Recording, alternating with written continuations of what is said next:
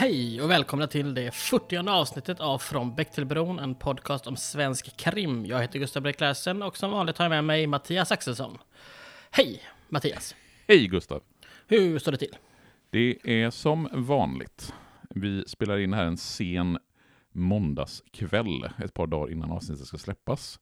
Jag har för ovanlighetens skull faktiskt sett filmen precis i anslutning till att vi börjar spela in, så jag tryckte på stopp för bara någon timme sedan, de sista 15 minuterna av den film som vi ska behandla idag.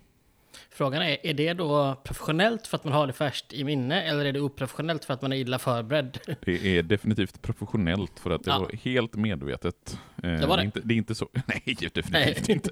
Det var bara ren dålig planering. Eh, så säg, ingenting, säg inget till min chef att jag ägnade en timmes arbetstid idag till att kolla på Johan Falk, eh, kodnamn Lisa. Det ska jag absolut inte göra. Nej, vad bra. Verkligen. Ja. Um, ja, du sa precis filmens namn. Mm. Johan Falk, kolon, kodnamn Lisa. Nej, Johan Falk, streck, kodnamn, kolon, Lisa. Enligt Svensk Filmdatabas i alla fall. What the fuck? men på Wikipedia är det Johan Falk kolon kodnamn Lisa, men på Svensk Filmdatabas är det Johan Falk streck kodnamn kolon Lisa. Så låt oss eh, ägna de kommande fem minuterna till att prata om olika skiljetecken i det svenska språket. Mm. Med tanke på att alla andra Johan Falk-filmer heter Johan Falk kolon någonting så... Ja, fast tittar man på omslaget till eh, bioaffischen så är det faktiskt Johan Falk eh, med stora röda bokstäver under kodnamn kolon Lisa. Och oklippt version står det dessutom biopremiär 15 mars. Oklippt? Så det finns alltså en klippt version och en oklippt version. Ja, okej. Okay. Jag hoppas ju de har klippt även i den här, för annars vore det jättekonstigt. Mm. Um, jaha, okej, okay, det här... Det här nej, det här tänker vi inte forska i, eller hur? Nej. Det, nej. Men eh, i alla fall, det vi kan konstatera är att affischen Johan Falk, kodnamn kolon Lisa. Det så står det faktiskt, ja. Mm, du ser. Du ser. Mm. Uh, absolut. Kul för dig. Ja, Tror du inte nu att jag sitter ändå här och försöker hitta någon information om klippningarna på uh, hur den har klippts här, men jag hittar ingenting på Svensk Filmdatabas. Tyvärr. Nej, den här filmen hade ganska lite information om sig generellt kan jag tycka. Jag tror att, uh, ja. Vi har ju kommit ganska långt in i Johan Falk-serien. Det är den femtonde filmen totalt, den tolfte av de fristående, eller inte de fristående, de som är i serien kan man säga. Det är ju tre mm. fristående från början och sen är det den tolfte av de som antingen går till DVD eller direkt upp, eller uppe på bio. Och den här var ju den enda av det som vi kallar för säsong två som då gick upp på bio och hade Sverige-premiär den 15 mars. 2013. Eh, ja, så det är Nästan imorgon, på dagen. Nioårsjubileum imorgon. Ska vi fira det när vi spelar ja. in? Nej, jag tycker jag inte heller. Vi uh, köper en flaska champagne och korkar upp. Ja, vi gör det. Du dricker väl öl varje dag känns det nu så att... Det... Jag uh, köper en flaska öl och korkar upp. Ja, gör det. Jag mm. såg att Fredrik av Trampe blev eh, avundsjuk på ditt glas. Eller det var väl inte ditt glas tekniskt sett. Men eh, ja. Jag tänkte ja, var... han kan väl beställa ett sånt glas med vin. Det kan väl vara en trevlig kväll? Eh, det blir en härlig kväll om man dricker en halv liter vin där i ett svep. Det var en sejdel på eh, KGs i Saluhallen med Göteborgs stark pilsner. Ja, det såg gott ut. Det var mycket gott. Följ mig gärna på Instagram för fler sådana härliga ölbilder. Twitter var det mm. nog i och för sig. Följ mig på Twitter, Twitter så får ni lägga upp fina ölbilder och fläskbilder och sånt när jag äter god Ja, Instagram har du ju lite för många konton så man vet ju aldrig riktigt vilka man ska... det har jag på Twitter på, liksom. också Gustav, ska du veta. Så att det... Ja, det är sant fan. Det är sant. Jag tror jag har åtta olika Twitterkonton. Hur många ja, har du? Herregud. Ja, jag har två. Uh, och det får, jag, får jag jobba på det där? Får jobba på det där? Ja. Ska vi gå vidare till filmen? Jag känner att mitt eh, snack här är mediokert nämligen. Mm, det är två plus. Mm, jag insåg att jag också spelar in på två eh, kanaler. Ja, ja så kan det vara. Mm, stereo får man höra det både i höger och vänster öra. Ja, precis. Vad härligt. Men ja, Kodam Lisa, alltså mm. premiär 15 mars 2013. Som du sa, den 15 filmen av, av eh, om Johan Falk. Regisserad mm. av Charlotte Brändström. Var det inte därför vi valde den här? För att du var intresserad av att se Charlotte Brändströms eh, regi? Om du kunde urskilja någonting i just regiarbetet. Jag vet att du pratade om det i typ förra avsnittet, att, eh, kanske inte så specifikt att just Charlotte Brännström, men att det är en helt annan regissör som eh, kommer in. Och hon har ju regisserat en del filmer tidigare som är i eh, eh, eh Wallander, en ytterligare Johan Falk-film, Spelets regler. Mm. Men hon har inte jättemycket filmer på sitt CV, vad jag kan se. Nej, hon har mycket tv-serier eh, mm. och tv-avsnitt och i Frankrike har hon gjort en hel del. Mm. Eh, för hon är ju fransk-svenska. Eh, och det som gör mig lite intresserad av henne är att hon är en av regissörerna i den här nya Sagan om ringen-serien. Just det, så var det. Det var därför som du tyckte att det var, verkade lite intressant. Ja, sen så var det väl helt ärligt också snarare så att jag vet inte om du visste det eller det, det kändes som att det här skulle vara slutet för eh, Frank Wagners historia. Mm.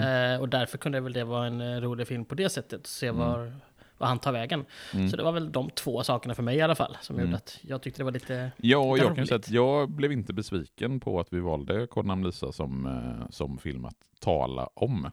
Den, den, har ju sina definitiva kvaliteter. Kan jag ju redan nu spoila att jag kommer mhm. att säga när jag sen ska göra omdömet om filmen. Att Här den har sina bli... definitiva kvaliteter. Mm, här kan vi, ja, här kan det bli fight. Mm. Ah, intressant, uh, intressant, intressant. Äh, nu ska jag inte överdriva. Men fight, fight, vi, fight, fight, fight. Ja. Uh, vad har vi för återkommande skådisar? Det är ganska många va? Ja, vi har både återkommande och vad ska man säga, nykommande. Alltså vi har ju det, det vanliga gänget, om man så säger, med eh, Jakob Eklund som Johan Falk. Det hade varit konstigt om han inte hade varit med. Sen är ju Joel Kinnaman givet, givetvis med som Frank Wagner. Det är ju liksom de två huvudrollerna någonstans. Eh, och sen så är Jens Hultén tillbaka som Seth Rydell. Eh, vi har ganska många poliser som är återkommande. Micke Tornving kommer tillbaka som Patrik Agrell. Har väl nog i och för sig varit med i alla de filmer, eller de vi se, hur, många, hur många har vi pratat om som inte är i originaltrilogin? Det är det tre, tredje. Det är tredje. Ja, och där har ju Patrik Agrell varit med åtminstone i samtliga ja. av de filmerna. Han ingår ju någonstans i GSI-gruppen, liksom, alltså mm. deras ledare, åtminstone deras operativa ledare. Ja, och sen, så har vi, sen har vi ett gäng andra poliser som är återkommande i GSI-gänget, som jag nu inte kommer ihåg riktigt namnet på eh, de olika poliserna. Sen har vi givetvis eh, Johan Falks familj eh, med eh, ah, jag och Helene. namn. Helen spelar av Marie Rickardsson och givetvis Helens dotter och deras gemensamma son. Då det visar sig att de, eh, Helen och Johan Falk nu har också gift sig. Vi får se ett litet bröllopsfoto på ett bord vid tillfälle. Så att eh, de har stadgat sig. Eh, har vi fler namn som bör nämnas? Ja, alltså jag, Dolk är ju med lite grann. Eller alltså Kron heter han väl i serien förresten. Eh, mm. Fredrik Dolk. Eh, det är väl kanske mest anmärkningsvärt att Jacqueline Rammel inte är med kontra vad vi var sist. Alltså mm. sådär. Men jag tänker mig, jag vet inte om det, hon har nog inte varit med på några filmer föreställer jag mig det som. Eh, vi har ju den som jag är förvånad över att du glömmer. ja, Fred Fredriksson. Advokaten Fredriksson, ja så hette han. Ja, han var en superadvokat som hjälpte buset så bra. Hade ja. den kunnat bli någonting, tror du? Nej. Nej, okej. Okay. Då uh, skiter vi och fortsätter på det. Magnus Rosman är tillbaka som advokat Fredriksson. Sedd senast i, det är inte den tredje vågen, utan det är livvakten han är med va? Ja, han har inte lärt sig någonting. Nej, han är ju lika skumraskig som eh, han har varit tidigare och är en advokat som bara är till för att hjälpa buset att eh, hitta information. Eh, och sen eh, har vi ju av dem, eller har du någon ny, eller någon mer återkommande karaktär som du vill nämna innan vi går in på de nya karaktärerna? Uh, ska vi se. Alltså, Sofie är ju med igen. Uh, spelas av Melis Karlgren. Ja, hon har, ju, hon har ju en ganska betydande roll i uh, Johan Falk och Lisa, eller får ja. en viktig, uh, eller får stor betydelse. Ja, och men att hon inte är med så mycket kanske. Nej. Nej, jag, jag, jag, jag, jag, jag vill ju bara komma fram till att Anders Lönnbro är med och spelar arkivarien, vilket jag är väldigt, väldigt glad för. Ja, just det. Han som man numera ser i massa stryktipset-reklamer och skit, ja. Ja, och han har ju faktiskt varit med i en film tidigare som vi har, eller en serie som vi har eh, poddat om. Kan du komma på vilken här på uppstuds? Jag hoppas ju det är kommissionen, men det är det inte va? Nej, det är inte kommissionen. Men jag fick nämnt kommissionen i alla fall. Ja, två gånger. Nej, han är ju faktiskt med i Den vita riddaren. Ja, Han spelar ju Nydemokraten. Just Eh, det. Han blir sköten. han blev sköten i Den eh, vita riddaren. Fan, det hade, hur kunde jag... Ja, det... Nej, men det, Jag- det, är inte, det är inte lätt att ta det på uppstuds, för det är två väldigt olika roller. Ja, Eh, sen är ju Anders Lönnbro kanske mest känd som sångare i eh, en av sångerna i Knutna nävar. Där man skulle vilja lägga in en liten skön snutt här, möjligtvis om vi hittar någon på internet. Gärna sången om Stalin, den passar sig bra i dessa tider. Minnet av Stalin, den stålhårde kämpen, vår vän och kamrat. Nej, han är ju gammal god kommunist, eh, liksom många andra Göteborgs skådisar från den tiden. ja, det gillar man ju någonstans. Mm. att de, någonstans- vad heter det? De, de, är, de är förutsägbara på ett bra sätt. Liksom. Man, Ja. man vet vad man får. Man vet, liksom. man, man vet vad man har dem, man vet vad Ja. man har, man vet vad man får. Ja, det är nice. Ja, nej men alltså någonstans, någonstans så är det ju, det är ju i mångt och mycket samma cast som vi har tidigare, just för att det är ju väldigt tydligt så här att det här är en serie som rullar på, där karaktärerna är återkommande. Man använder sig liksom av samma karaktärer och dessutom så är det ju väldigt tydliga blinkningar i, det här, i den här filmen till den första filmen, eh, alltså den första Johan Falk-gruppen för särskilda insatser. För det som händer i den första av eh, de här filmerna får ju någonstans sitt klimax i den här sista, eh, Kodnamn Lisa. Eh, sen så blir det ju ytterligare ett eh, antal filmer med Johan Falk i det som vi då kallar för säsong 3 som kommer 2015, men då är det bara rakt upp på DVD. Eh, de eh, fem filmerna som kommer 2015. Men ja, det känns ju väldigt mycket som att det här är ett avslut. Att det här var tänkt att det skulle vara sista filmen. För visst Gud, känns det ja. som att man knyter ihop säcken oerhört mycket på slutet. Ja, ja. Det är eh, helt skamlöst knyter man ihop den, knyter man ihop den totalt. Skulle jag vilja påstå. Eh, vi har ju ett gäng som är nykomlingar för oss, men som egentligen inte är nykomlingar i serien. Eh, jag tänker på Alexander Karim, ehm, Mårten Svedberg. Eh, De spelar ju de här kollegorna till Agrell, som ju liksom har kommit in i säsong två och är med Mm. i GSI. Vi har ju inte sett dem i den här kontexten. Alltså, jag som inte har sett någon film tidigare från säsong två har inte sett dem innan. Men det är ju inte deras första film i Falksviten om, om man säger så. Nej, för den, sen, den senaste vi såg var ju Johan Falk Leo Gaut, eh, och det är ju den sjunde filmen. Och det betyder ju att det är en, två, tre, fyra, fem, sex, sju filmer som vi har någonstans hoppat över, eller som vi Mm. inte har sett. Och där har det ju uppenbarligen hänt en hel del. Ja, Till exempel att- rimligtvis. Ja, till exempel att Zetterdahl har blivit en golare han med. Ja, eh, Det blev jag lite förvånad över måste jag säga. Det blev det? Ja, blev inte du det? Tyckte du att det var någonting som man såg komma? Att Zetterdahl skulle vara en sån karaktär som... Nej, jag tycker att han förklarar eh, att ja, men, jag, har, jag har gett tre små tips. Sådär, du. alltså, för mig känns det inte som att han ser sig själv som en golare.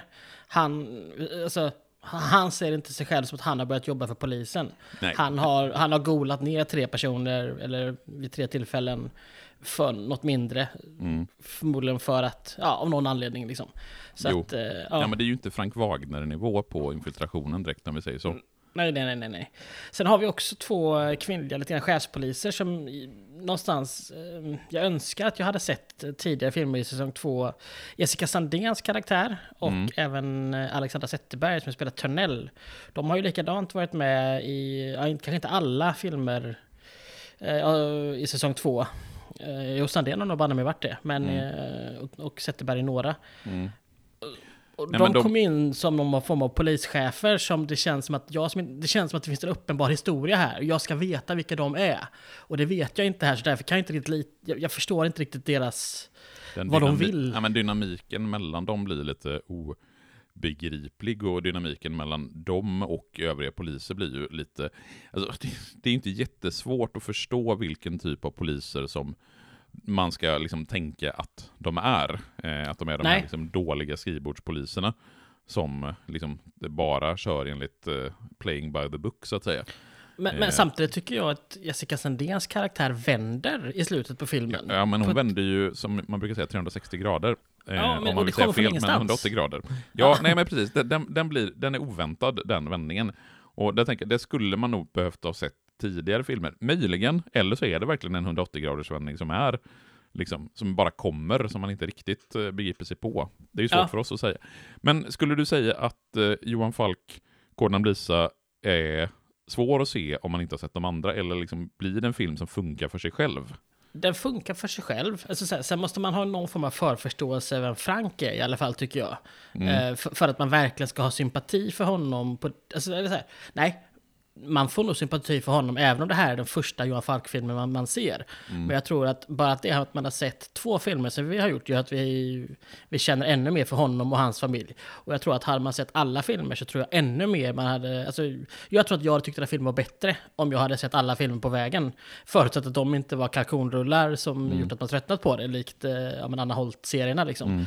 Mm. Uh, det är vad jag tror. Men det, det, funkar, men jag tror att du får betydligt mer av det. Just, just när det är så lång, många filmer emellan. Det är sju mm. filmer emellan den senaste vi såg liksom. Ja, och jag, uh, jag, jag, jag, håller nog med dig till 100% som vanligt egentligen. Att det är svårt att begripa filmen som helhet om man inte har sett någonting alls tidigare. Mm. Att bara hoppa in här. Så men då blir det verkligen så som att se liksom eh, sista avsnittet av en tv-serie och tro att man ska ja. liksom begripa upplösningen och få sympati och känsla för karaktärerna. Det, det får man ju inte. Och på Nej. samma sätt blir det här att man har ju i film, tidigare filmer byggt upp en bakgrundshistoria kring vem Frank Wagner är och vem, vad Frank Wagner gör. För det är ju framförallt Frank Wagner som är den drivande karaktären i den här filmen. Det är ju inte Johan Falk. Nej. Johan Falk är ju ganska tråkig i den här filmen. Det är ju Frank Wagner och det Frank Wagner gör som ja. driver filmen framåt och som gör filmen intressant. Och de är tacksamma att det är Joel Kinnaman som spelar, för han gör ju Frank Wagner fantastiskt bra. Eh, jag tycker ja. att han är klippt och skuren för den rollen.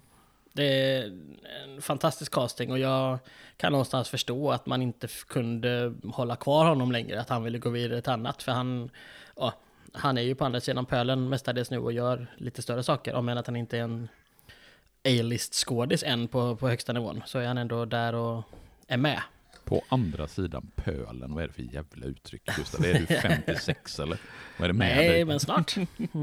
Jag vill också, som, ja, som alltid vill jag, när han är med i någonting, vill jag lämna, nämna Lars Wäringer. Eh, det är alltså chefsjuristen Var, varför som, vill du nämna honom? Ja men eh, Sune Sommar, han är ju underbar i Sune Sommar. Mm. Eh, han var ju också med i Anna Holt-serien. Eh, Vad spelar han där? Minns inte vilken karaktär alls tyvärr. Eh, jag såg det nu att bara just det, och så kom jag på det, just det, han hade vi sett. Men jag kan inte erinra mig vad han, vad han spelade. Jag mm. gillar Lars Wäring, jag tycker han är mysig. Här får man ju dock ingen sympati för hans karaktär, men det är ju en annan grej. Nej, det kan ju vara som det är med den saken. Eh, Anders Nilsson och Jocke Hansson har ju ett finger med i spelet i form av att eh, Anders Nilsson har skrivit manus ihop med en Viking Johansson som det inte går att hitta någonting annat om.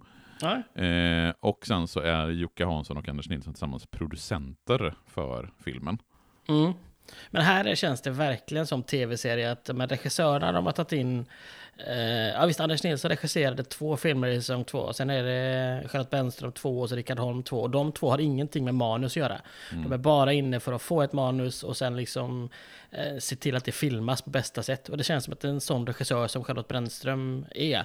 Hon är inte den som skriver manus och lägger sig i det så mycket. Utan hon får ett manus, okej okay, det här ska filmas. Och så får hon en, ha lite idéer såklart med vinklar och sådär liksom. Och komma med uh, ja, saker hon tycker bör göras. Men det är nog väldigt mycket filma det här manuset, tack. Mm. Jo, man, jag tycker att uh, man, man kan se att uh, Anders Nilsson är tillbaks som manusförfattare. Han hade ju inte skrivit manus till den förra filmen vi såg, eh, Leo Gaut, där var det Fredrik T. Olsson som hade skrivit manus. Eh, men jag tycker mig märka men det är väl såklart en efterhandskonstruktion. Jag vet att det är, han som, är Anders Nilsson som har skrivit manus. Jag hade ju inte kunnat plocka det om jag inte hade vetat det givetvis. Men vet man det så tycker jag man ser och märker och känner att det är Anders Nilssons ande som i någon mening vilar över detta manus. Kan du sätta något finger på vad det är du tycker dig se? Dialogen. Är den sämre igen? ja, det, det är det som är det jobbiga. Eh, att eh, jag tycker att det är en av filmens brister.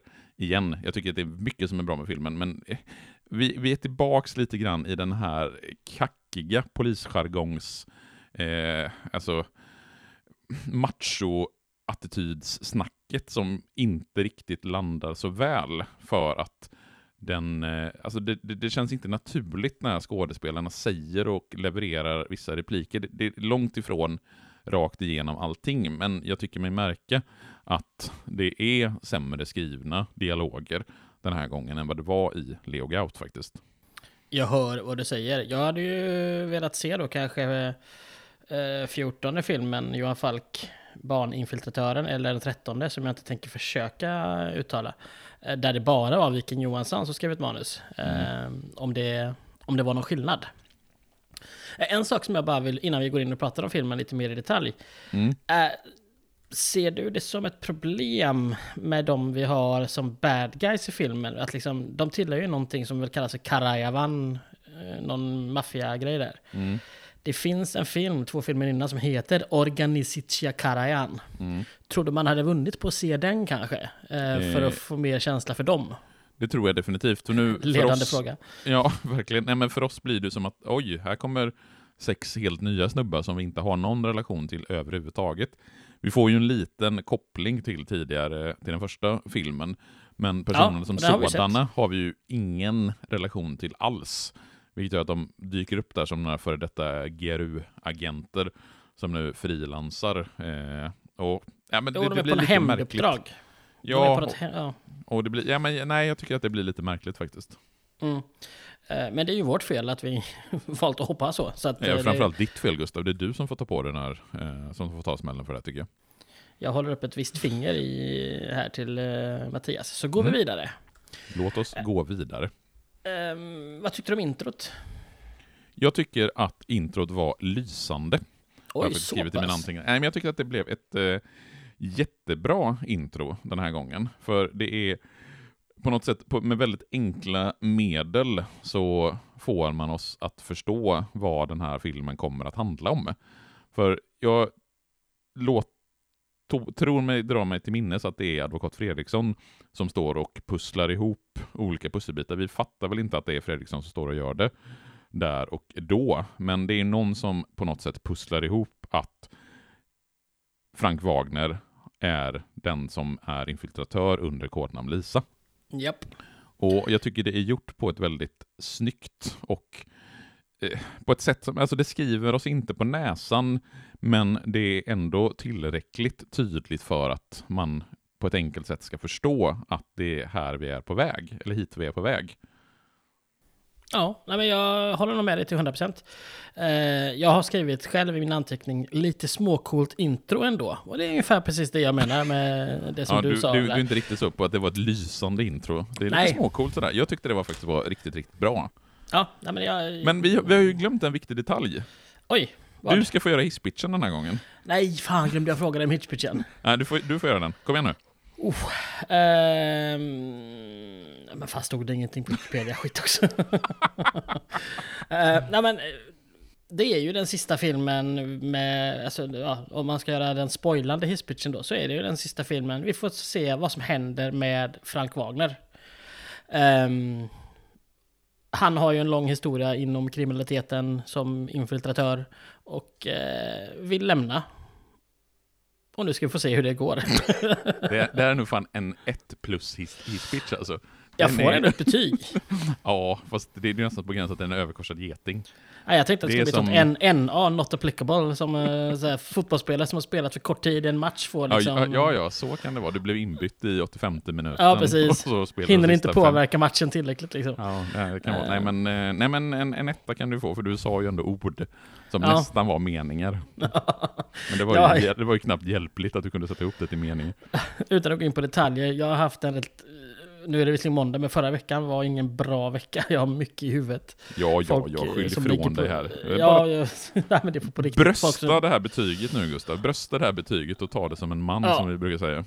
Ja, ja, jag gör det. Frank Wagner ligger och sover och så utgår vi därifrån liksom. För ja, det är det han gör. Han ligger och sover. Han och hans fru Maria, Marie, jag blir osäker. Eh, och Kalle, som väl deras son heter va? Mm ligger och sover. Han är bra, bra med tatueringar, Wagner, har han börjat dra på sig. Det är mm. riktiga gangster-tatueringar. Ja, Och snygg är han också, det ska skiljas. Ja, bra frisyr. Mm, mm. Mm, mm, mm, mm. Nej, men, eh, det är ju någon som bryter sig in i deras lägenhet och det är ju det här ryska gänget. De är väl tekniskt sett inte ryssar va? Är de inte ester eller är de estryssar? Jag minns inte. Jag kommer inte ihåg. Det är no, no, vi, vi, kallar dem för detta Sovjetmedborgare. Ja men just det, det är väl de här, de bor i Estland men är statslösa tror jag det görs en mm. poäng av eller sådär. Eller, ja, skitrigt. Men de eh, vill mörda eh, Frank Wagner. Mm. Eh, och misslyckas kapitalt. Eh, Wagner har ihjäl en av dem.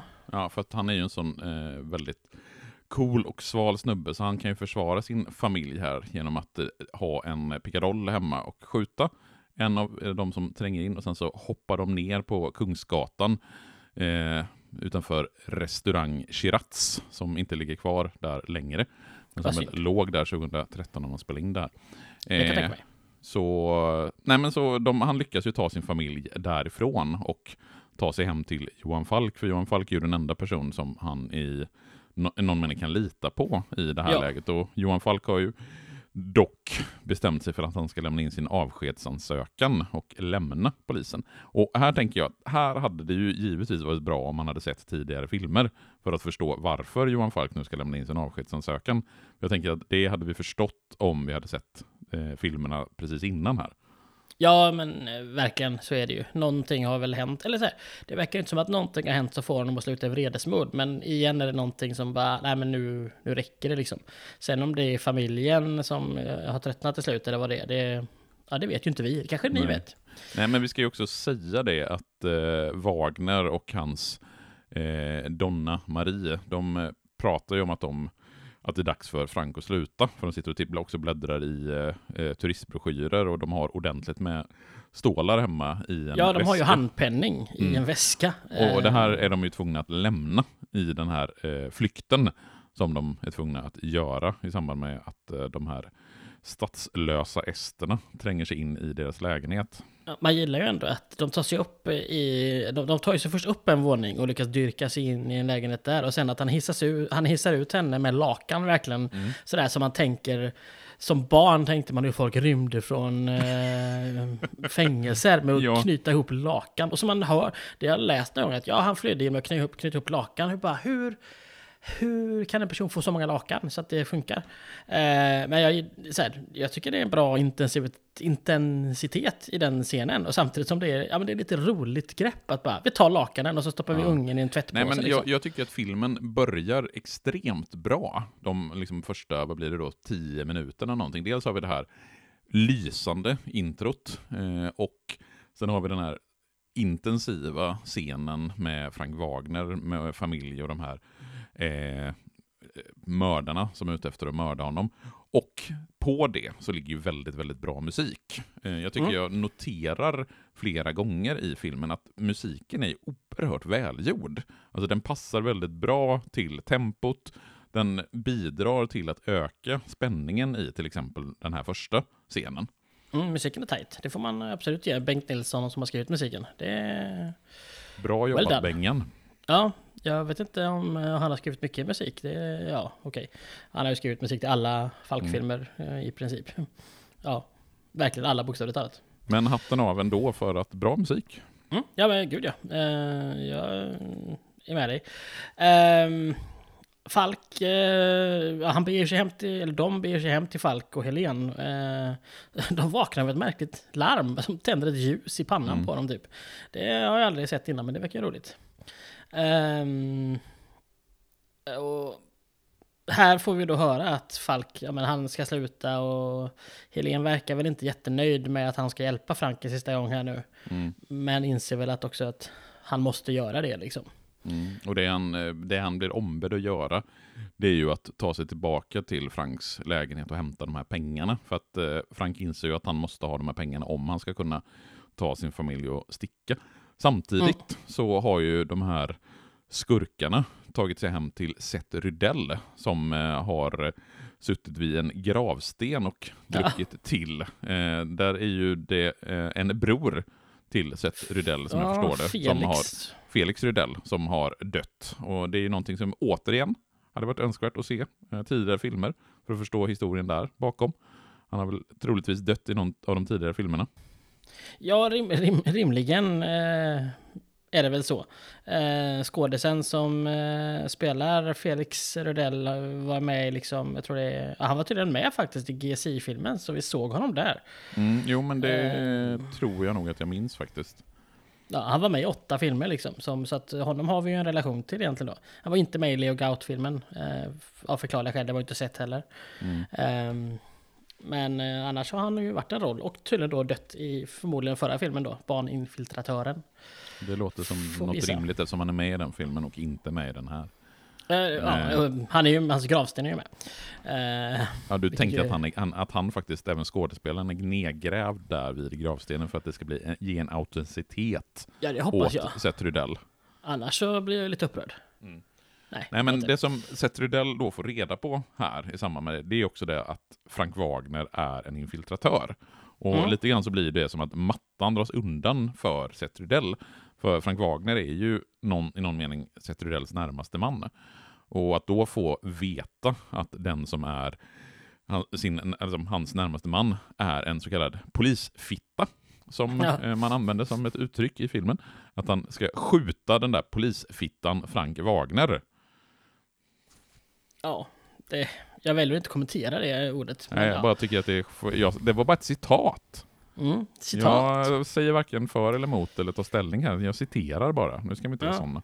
Nej. Eh, men de här ryssarna som jag kan kalla dem eh, säger ju till sätt att han ska utlysa en belöning på en halv miljon kronor. Mm. Så att Frank eh, mördas. I princip. Och här får vi de här papperna som pratas om genom filmen. Seth får ju se ett papper som jag inte förstår hur det bevisar att Frank är kodnamn Lisa, men sätt Nej, det, Men det reagerade jag faktiskt också på. Att, eh, alltså, om bara av det vi ser på papperna så är det ju ingenting som på något sätt är ett bevis för att det är Frank som är kodnamn Lisa. Nej, det står ju inte. Och Frank Wagner är som ni vet kodnamn Lisa. Det är så, så dumma har de inte varit liksom. uh, men nej, men ja. Någonting gör att Seth ändå blir övertygad. Ja. Uh, och han utlyser ju då den här... Uh, ja, den här 500 000 kronors belöningen. Eh, han kommer ju åka runt här och liksom få andra att pitcha in och det är väl andra gäng som vi förmodligen då har sett också genom filmserien. Mm. Um, och man tycker, ja men du borde väl ge 100 000 för, också för det här liksom, för du vill ju också ha Frank mördad liksom. Uh, när det är någon som egentligen kanske vill mörda Seth först och så vänder han på steken. Mm. Ja, det blir ju någonstans en walk down the memory lane förmodligen för de som har sett alla filmerna. Att vi mm. får lite the best of olika gäng som eh, på olika sätt då vill ha ihjäl Frank Wagner. Mm. Eh, och sen, ja, där, sen är ju Falk i lägenheten då, för innan teknikerna kommit. Det är väl han Dick som tidigare, jag tror han heter Dick, som mm. har varit på GC innan, som nu har tagit klivet över till ja, grova brott, är det väl vanliga polisen mer då. Som är först på plats, och han släpper in, eh, ja, lite motvilligt ändå, släpper mm. han in eh, Falk som lovade inte röra någonting och så grabbar han två telefoner. Eh, men hittar ju inte väskan då, för den har väl ryssarna då tagit med sig av, av någon anledning. Eh, om de kollade igenom allt och bara såg pengarna eller vad de nu gjorde, det, det vet vi inte. Eller såg vi det? Nej, ah, skitsamma. Eh, men sen får vi en, ett mordförsök till. Eh, Sofie. Eh, alltså, vilket vi sen får veta, hon, eller så, vilket vi sen blir påminda om. Hon som i GSI-filmen sköt ihjäl den här eh, eh, rånaren på slutet som sköt i halsen. Han som hade skjutit Ruben Selmander. Blir mm. ju sen ihjälskjuten i halsen också. Det är det Sofie som gör. Det är många steg här alltså. Ja. Att hon sköt han för att han ja. sköt han som, nu blir hon skjuten av han för att han är bror med han som sköt, ja. som blir skjuten av hon som sköt han. Det här är en av mina, här, inte just kanske det här, för det här tycker jag ändå är förhållandevis lättförståeligt eh, i grund och botten. Mm. Att hon sköt ihjäl en person som hämnd och nu vill någon som kände den personen Ja, det är, det är, det är, en, det är en hämnd för en hämnd. Det är inte ja. jättekomplicerat egentligen, Nej, om men, man tänker det. Men, men hon blir ju... Oh, ja. ja, jag tycker att hela... Det händer nästan för mig. Det är som att de borde ha dödat lite darlings. Det är som att de vill ha med så väldigt, väldigt mycket i den här filmen. Eh, den är inte en och en halv timme, den är 1.49. Jag, jag tror att den hade mått bättre av att kutta bort en del storylines och minska tiden en kvart. För jag tycker att det blir... Jag kan inte svara på vilket det skulle vara. Men, ja. ja men för jag, jag tänker på, kan du ge något exempel på vad liksom en, en darling som du skulle vilja klippa bort från historien? För jag håller inte alls med dig där. Jag, jag har svårt att se att det är någonting som... Det är klart att man alltid kan klippa bort vissa saker, men jag tycker inte att det är någonting som egentligen stör, eller som gör att filmen känns eh, för liksom, att, att den går på tomgång, att det är någon historia eller någonting som inte riktigt känns relevant. Jag tycker att de lyckas knyta ihop väldigt många olika trådar på ett, eh, för mig, övertygande sätt. Ja, eh, alltså, för mig är det väl, alltså så här, det här handlar ju om att jag inte har sett filmerna emellan, men här, för mig hade man kanske kunnat skippa Sofie-delen helt och hållet. Alltså så här, det, det, är inte relevant för Franks historia att Sofie också har blivit skjuten. Och nu har de gjort med i flera filmer tidigare, men jag hade ju slagit ihop eh, Zetterberg och Sandén, så de, de två kvinnliga polischeferna, hade jag gjort... Eh, hade det här varit en fristående film hade det varit en karaktär. Man hade mm. inte behövt två där. För det blir... Men nu är ju de etablerade båda två sedan tidigare. Då blir det mer naturligt för de som har sett serien, vilket ju är så man ska se det. Mm. Men, men för mig blir det så här, det blir, det blir så mycket karaktärer och sen då när Sandéns karaktär helt plötsligt vänder på slutet. Men, ja, det, alltså, det, var, är nog, det, är nog, dem? det är nog det enda jag kan hålla med dig om där, att det hade nog eh, gjort filmen något bättre att man hade slagit ihop de två karaktärerna. För det blir, alltså man kan inte ha två kvinnliga chefer, det blir helt Nej, orimligt Gustav. Det, det funkar verkligen inte, herregud. Jag ville egentligen inte säga det just av den anledningen. Att man jag, bara, jag, visst, jag vet precis vad du tänkte där. Oh, Jävla uh, gris. Ja, tyst med dig. Uh, men var var vi? Jo, vi var att eh. Sofie blir skjuten framför sina barn och sin exman ja. i samband med någon eh, överlämning där, att barnen ska följa med henne. Och då kommer en maskerad man och bara pepprar henne. Men ja. hennes man är ju också, jag vet inte om han är polis eller om han är före detta polis. Han, är, Nej, jag tror han, han har ett vapen liggandes där. Och, ja, då är han ja. förmodligen polis. Ja. Så han re reagerar ju snabbt och blir ju i praktiken den som räddar Sofie. För att mm. eh, i och med att han drar sitt vapen och skriker eh, att han är polis, polis! så springer ju eh, den maskerade gärningsmannen därifrån. Och hade ja. han inte gjort det så hade Sofie varit död. Det kan vi vara helt säkra på. Nu blir hon skjuten i magen och, spoiler alert, överlever. Ja, det är ju roligt. Eh, eh, senare, du kan hoppa fram till det, att Agrell vill ju sen ha ett signalement från den här eh, exmaken. och han kan inte ge så här, ja, han hade luva, svarta byxor och som med, med sådana fickor på sidan, eller nere, okej, okay, så han ser ut som vem som helst och ändå mm. så tycker Agrell signalementet stämmer perfekt överens med, man bara, ja, Va? ja, men det är ju lite som det där när de ska eh, leta efter den där skåpbilen. Eh, ja. Det kanske är lite rimligare att man letar efter en svart skåpbil sådär. Men just det här signalementet på en maskerad man i en svart... Ja, men vad fan, det kan ju vara precis vem som helst. Ja. Herregud. Det är, ja. skit, det är ett skitdåligt signalement. Det är inget det är signalement. Klapp, nej, precis. Det är, nej, det köper vi inte. Dåligt. Nej. Ja, det var, det var mediokert. Men ja, här, vi har också sett att Seth och Sofie har ringt, så det här vi får en liten indikation på att Seth också är någon form av infiltratör. Ja, för, eh, för att det... Sofie är ju honoms, hans hanterare. Honoms. Ja, hon är honoms Exakt. hanterare. Ja. Eh, Seth för övrigt har ju ett bra hus, det får man igenom. Eh, mm. Bra utsikt. Snyggt som satan. Ja. Eh, hans kupaner, eh, inte lika intressanta. Nej, och framförallt det känns som, som lite torra skådisar, måste jag ärligt säga. Det mm. känns inte övertygande för fem öre. Nej. Det är här... faktiskt några, några ytterligare där som jag tycker är lite kackiga i uh, uttrycket, om vi säger så. Ja, det är några små roller som ja, kanske var utvecklingsbara. Mm. Men här sen eh, inleder ju också den här jakten på Falk någonstans. Eller mm. jakten är fel, men den här Dick är det väl, jag får mig att det är Dick. Uh, han har ju sett övervakningsfilmer från en bankomat från när Frank flydde. Och han ser Frank fly och sen ser man Wagner, eller Falk komma tillbaka, eller komma mm. dit en timme senare. Och då har de ju lämpligt nog parkerat mitt framför den kameran. Och Frank sitter ju med i bilen av någon anledning. Han kunde ju inte stanna kvar hemma hos Helene tydligen, utan han var tvungen att åka med. Mm.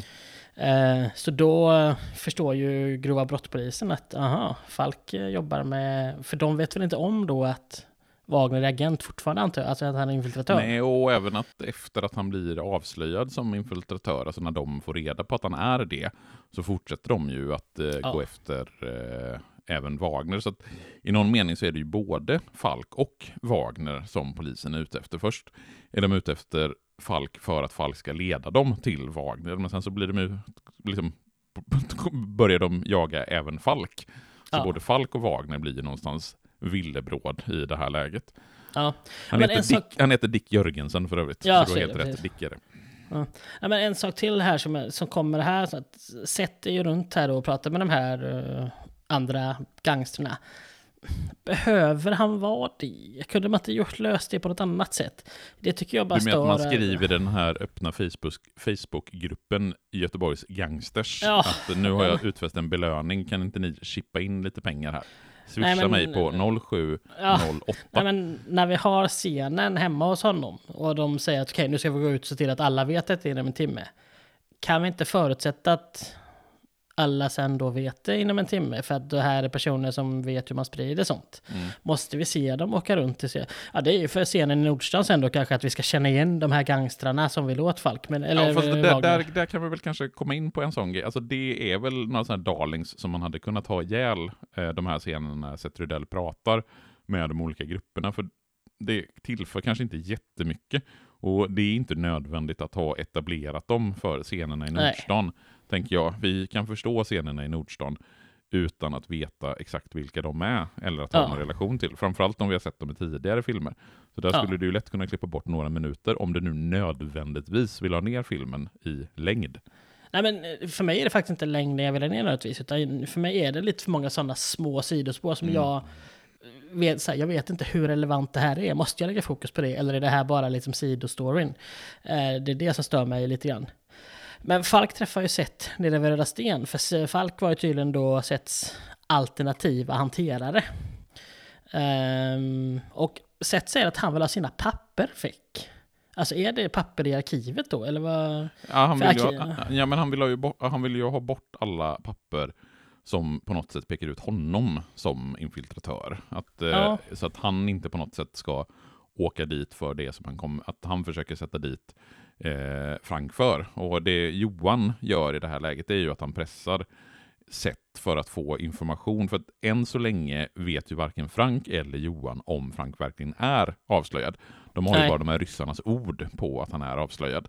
Men i och med att Seth bekräftar det mer än en gång så blir ju även Johan övertygad om att Franks identitet är som bortblåst. Att hans cover är eh, borta.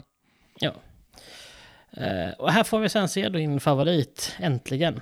Fredriksson, Fredriksson, Fredrik, Fredrik, ja. Fredrik, Fredrik, Fredriksson. För han blir uppringd av en av de här ryssarna och beger sig sen till, ja, men, vad säger man, polisarkivet? Polisarkivet. Eller vad säger man? Uh, ja. ja, polisarkivet. Och det är ju det där Anders Lönnbro jobbar ja. som arkivarie. Som en och... fruktansvärt eh, engagerad och duktig medarbetare. ja, man älskar ju honom ändå. Gör man ja, inte det? Ja, jo, det gör man. Jag tycker han är, han, är, han är fantastiskt fin i den rollen. Och givetvis så får ju eh, ad, advokat Fredriksson stränga order om att han får titta på de här papperna under sekretess. Och eftersom han inte har någon väska med sig så kommer han givetvis inte föra bort några dokument. Men är det ingen som tänker på att han faktiskt skulle kunna sitta med en liten kamera eller en mobil och fota av de här? Det tycker jag är ganska korkat ja. ändå 2012, 2013 här. Att det borde de ju ändå tänkt på kan jag tycka på arkivets sida. Om det här det inte får föras härifrån så mm, kanske kolla mm. så att han inte har en telefon på sig. Superkorkat. Jag trodde här, för att när han kommer och anmäler sig i receptionen där så, så, är det som att han har en liten längre look med receptionisten och han lägger också en 500 i någon Rädda Barnet, eh, eller om det är flera 500 i någon Rädda Barnet-bössa där. Jag tänkte det skulle vara en subtil hint att kanske tryckte han inte ner den 500 utan var det hans betalning till henne för att hon mm. tog ut papperna sen. Men det var ju helt fel mm. spaning från min sida. För sen tog han fram telefonen. Mm. Ja, men det hade ju varit en, faktiskt en, en rimligare eh, på något sätt. Att någon annan plockade ut dokumenten åt honom. Mm. Men att han på ett väldigt enkelt sätt kan smyga fram sin mobiltelefon och fota av de här dokumenten. För någonstans så gör man ju en poäng senare i filmen av att Eh, det står, Frank Wagners namn står ju givetvis inte utskrivet eh, i de här dokumenten, inte ens i de dokument som hamnat i slasken, eh, utan det står kodnamn Lisa.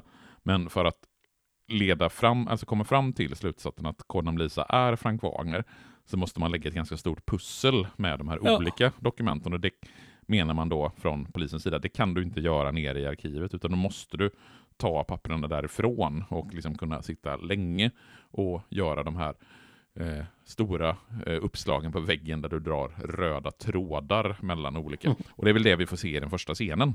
Eh, den här inledningsscenen. Ja. Det är ju det arbetet som advokat Fredriksson har gjort. När han ja. har pusslat ihop att eh, Frank Wagner är Lisa. Ja men eh, precis, all den information som har kommit från koden om Lisa, till slut så kokar det ner till att den enda som kan ha gett all den är Frank Wagner. Mm. Eh, som sen ska få hjälp inom eh, citations, citationstecken av personskyddet.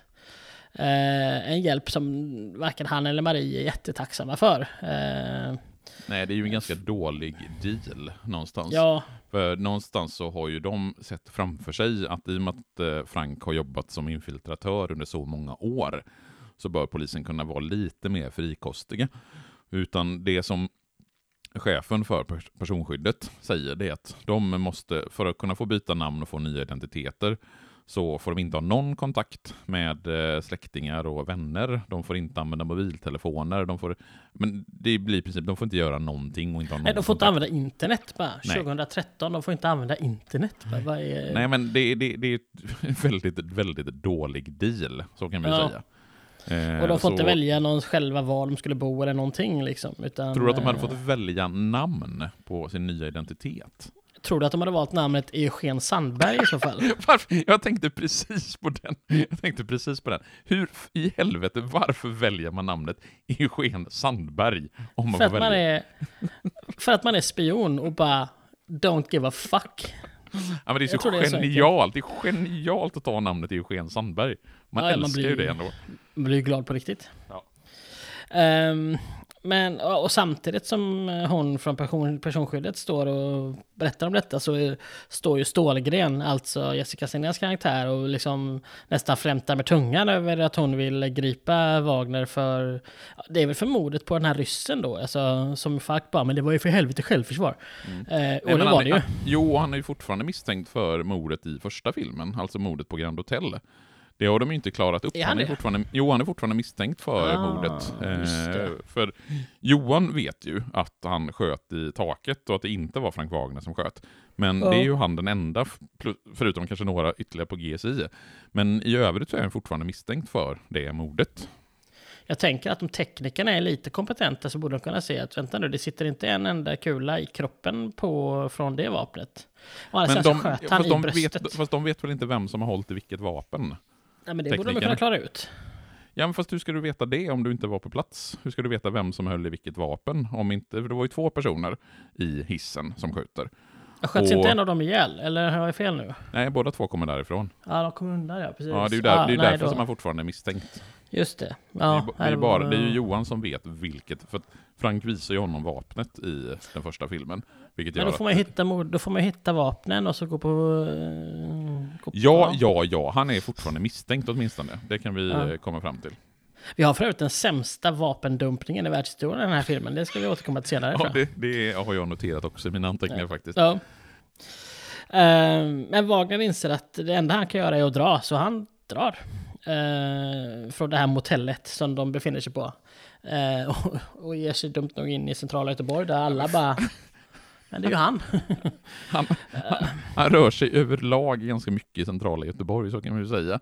Ja. Alltså, ba, bara det att han bor på Kungsgatan. Eh, om, fast i och för sig, nu kommer jag på det att i början av filmen så vet han ju inte att han är förföljd. Eh, han vet ju inte att han är jagad. Å andra sidan, det finns ju en efterlysning på honom. Eh, på det här mordet. Så att då bo på Kungsgatan mitt i centrala Göteborg, det kanske inte men, är det smartaste ändå. Men det måste ju ha funnits en efterlysning på honom i så fall i flera, flera, flera, flera år. Mm. Och han har fortfarande varit ute på stan, alltså han är fortfarande infiltratör och gjort massa saker. Ja, okej, okay. ja det kanske inte är så jävla ologiskt. Jag då. tänker att eh, den här eh, efterlysningen måste på något sätt aktiverats nu igen, eller? Nej, den måste ju rimligen ha hängt med hela tiden. För jag ja, kan, helt... inte, kan inte GSI ha hindrat den? på något sätt.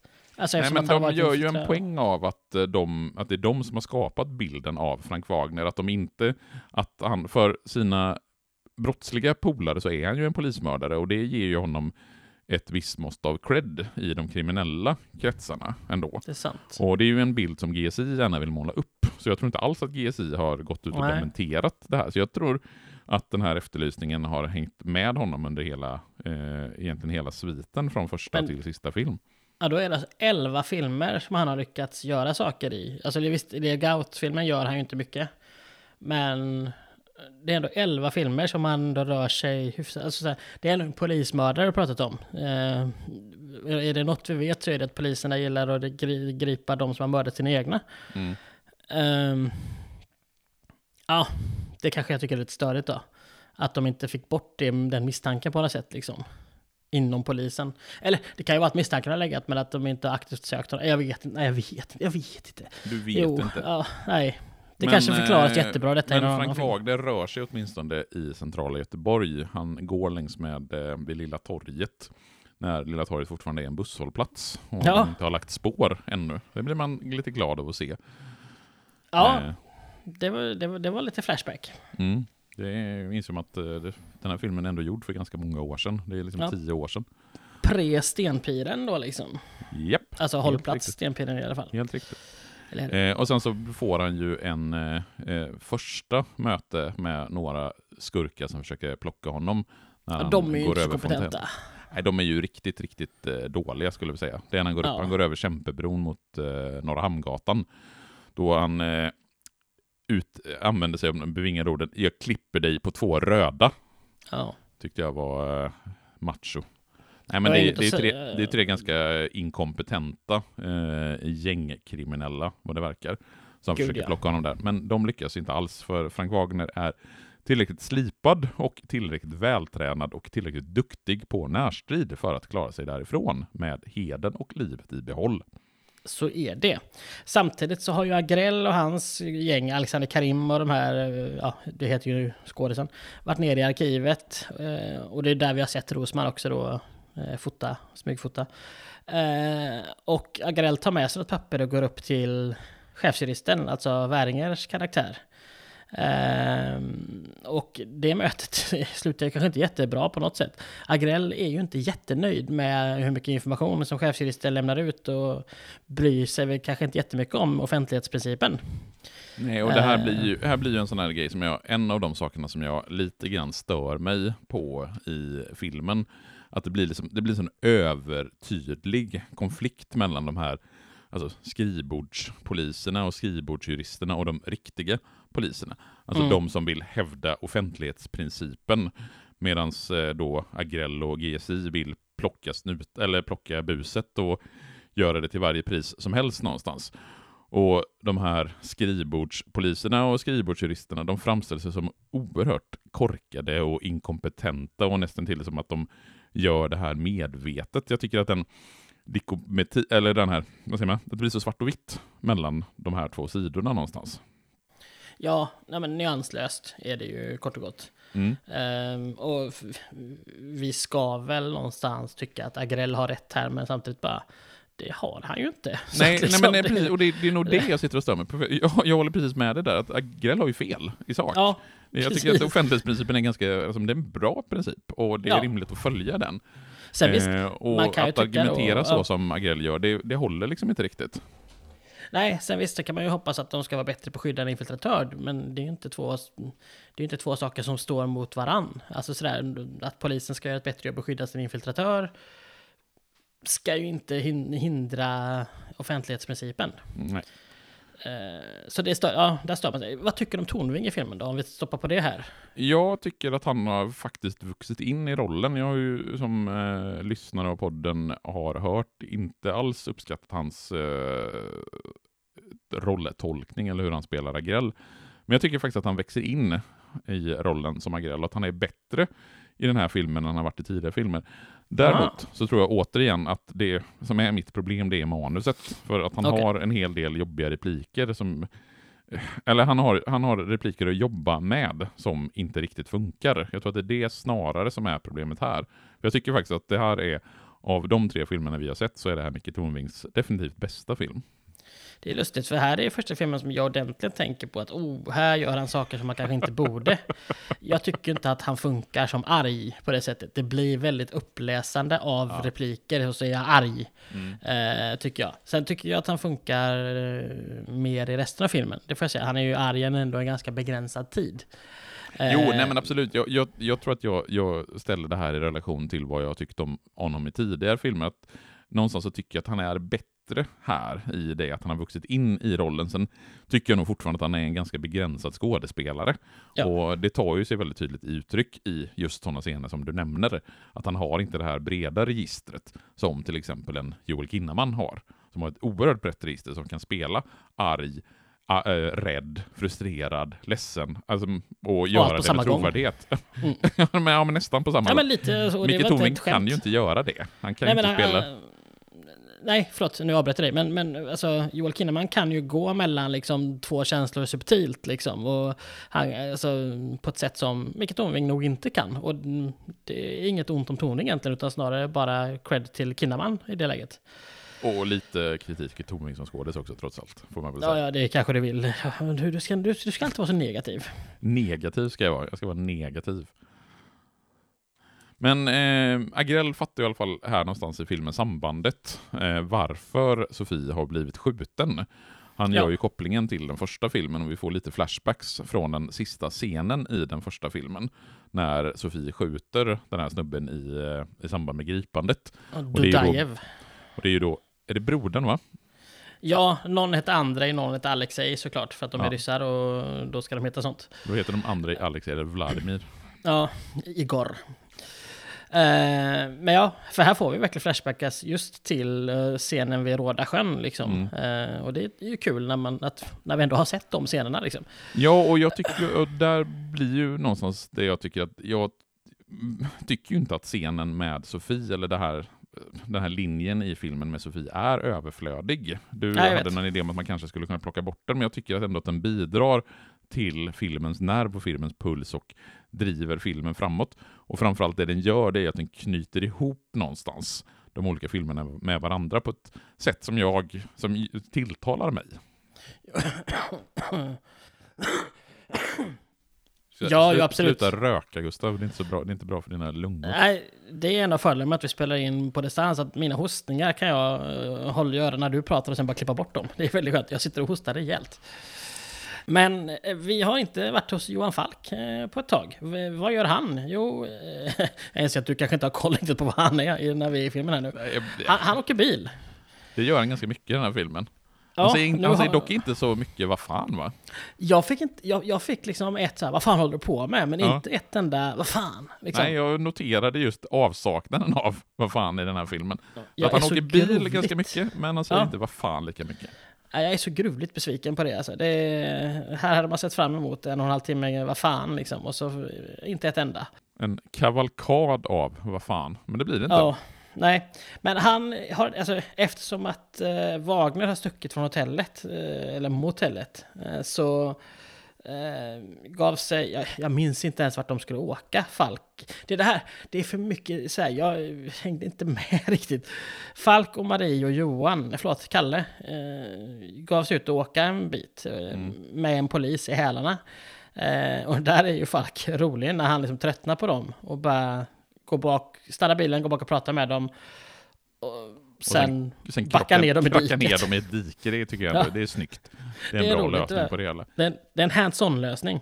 Men jag minns helt ärligt inte om vi fått vart de är på väg när de åker här just nu. Det Nej, det kan inte jag dra mig till minnes heller. Men det spelar det så jävla stor roll vart de är på väg. I sammanhanget måste du alltid veta var folk är på väg, Gustav. Nej, sant. Men Falk är ju misstänkt för skyddande av brottsling här i alla fall. Så att de vill ju ha in honom på förhör liksom.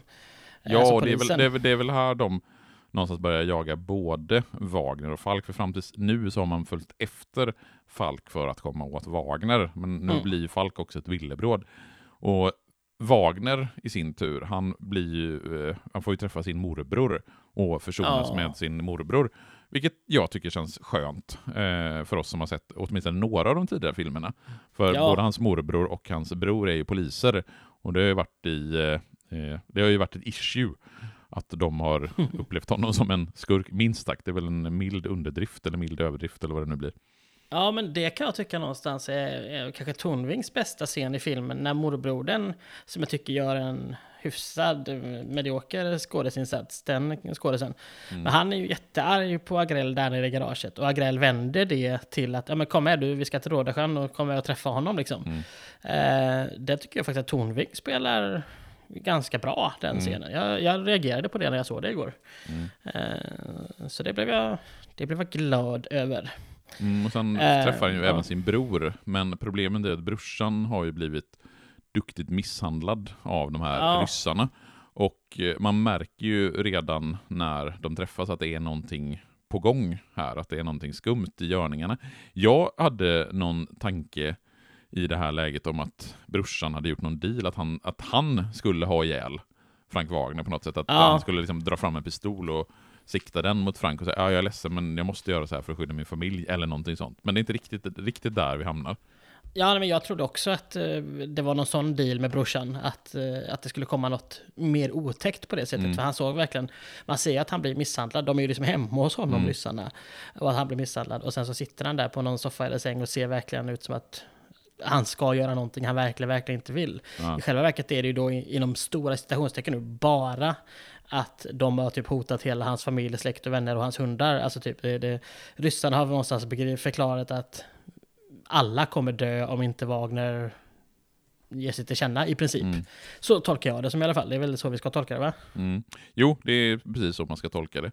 Och här blir ju Wagner duktigt förbannad på Falk.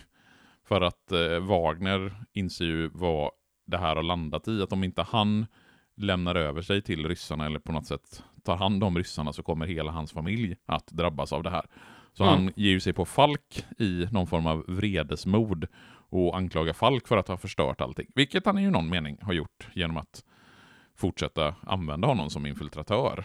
Ja, och samtidigt, eh, ja, eller ja, det kan ju vara så i någon av filmerna, mycket att filmerna inte sett, men att eh, det känns som att Falk kanske har pushat Wagner några gånger till saker Wagner inte vill egentligen. Och då mm. blir det helt plötsligt väldigt logiskt att han är så förbannad. Mm. Om det skulle vara att Wagner gjort det mesta frivilligt så eh, får han kanske lite grann skylla sig själv. Mm. Eh, eller ja, du fattar. Jag förstår. Eh, ja, men här, vi är ju någonstans på väg in i slut, ja, inte slutstriden, men ändå slutdelen av filmen. Och som vanligt så är vi på väg till Nordstan. Det känns som att många filmer han utspelar sig i någon eh, del av filmen i just Nordstan av någon anledning. Ja. Ja, här blir det ju nästan, det blir nästan ironiskt att de... Eh, för Frank sticker ju igen när han, alltså, eh, efter det här utbrottet på, på Falk. Mm. Eh, och hans familj sitter ju inne på Scandic Crown, för det var dit som uh, Falk tyckte det var rimligt att köra dem. Bara för att ha dem i stan liksom. Inte Hur mycket tror du till... att Scandic har betalat för att få bli så oerhört exponerad i den här filmen? Jag tror att de har tillhandahållit hotellrum för hela filmproduktionen under seriens gång och sådär. ja. Eh, och konferensrum och grejer. Jag tror kanske inte att de pitchat in så mycket pengar. Men, för det är, är ju väl ofta som Scandic-loggan vilar i bild kan jag säga. När man ja, tänker på det. Där gör det sig bra. Där gör det sig mm. bra. Ja, ja, ja, visst, visst. Är du betald också kan du pitcha över lite pengar till mig. Ja, nej, jag önskar. Är du betald? nej, jag är inte betald. Jag, jag gör det här på min eh, högst obetalda fritid. Ja, då är vi två. Uh, just det, den här GSI-delen. Uh, för Agrell har någonstans insett det här att Eh, nej, förlåt, inte Agrell. Alexander Karims karaktär har insett att eh, de har strimlat alla de här argumenten de har gjort ner från arkivet typ helt i onödan. Mm. För att det också finns digitala backuper mm. på allt. Vilket ju är lite så här... Ha. Eh, och det, den som kommer åt dem måste vara förundersökningsledare eller utredare. Och en scen som vi inte pratat om är när Agrell då har berättat för sin grupp att ja, men det här, är ni med på detta så gör vi detta lite offline eller off, mm. off the grid. Och då är det en kille som inte vill vara med på det och han stannar då kvar. Och såklart är det han som har varit utredare. Vidar som ändå måste hjälpa till motvilligt och sådär liksom. Mm. Hela ja, den, det, det, är en sån står för mig bara, var han tvungen att säga nej från början? Mm. Nej men hel, alltså, jag tycker, där kan jag hålla med att hela den, hela den sekvensen när de ska strimla dokument och att de kommer på att diarienumren fortfarande finns och så vidare, den känns ganska onödig. Den ja. tillför ju faktiskt ingenting till själva eh, historien. Den det blir snarare så att den, seg, ja, den segar ju snarare ner tempot i filmen skulle jag säga. Ja, där, kan, där skulle de kunna prata om att ja, nu är allt gjort när de träffas någon annan gång. Eller som så. Det är inte en story som är så nödvändig, eh, kan jag tycka. Nej, jag håller med. Men sen, vi har ju en scen här eh, innan vi ska liksom, eller den är väl en del av hela det här finaldramat. Det är ju när vi tror att de här ryska skurkarna ska slå till mot Falks familj. För att eh, Helene sitter och läser någon bok. Och sen är det några maskerade, eller svartklädda män, enligt just det här signalementet som var så klockrent från Agrell, som springer in i deras villa. Och då går larmet och då visar det sig att då är ju inte Helen och barn på, utan de är på ett hotell. Och så visar det sig att det, det är inte all, oväntat, det är inte de ryska skurkarna som springer in heller, utan det är nationella insatsstyrkan och de ryska skurkarna sitter utanför och tittar på. Så där blir det ju några sådana här vändningar där man först tror att det ena ska hända och sen tror man att det ena händer men att eh, familjen inte är där. Och sen förstår man att det inte alls de ryska skurkarna som springer in utan det är nationella insatsstyrkan. Så där vänder de ju på storyn några gånger på ett ganska snabbt sätt. Ja, och det, ja. Det Snyggt gjort egentligen... tycker jag. Ja, det har jag faktiskt inga problem med egentligen. Jag tycker bara det, ja, nej men det hände och sen går vi, gick vi vidare för det liksom. Mm. Eh, Seth ska dyka in här igen också. Vi har inte pratat om Seth på ett tag, men han ska ju få stryk så det sjunger om det nu.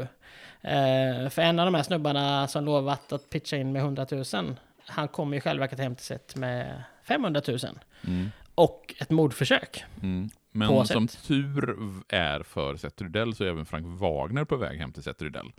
Ja. Så Frank är ju den som räddar Seth Rydell. Mm. Även om eh, han, eh, Seth Rydell är ju inte glad på Frank för att Frank är ju då en liten polisfitta.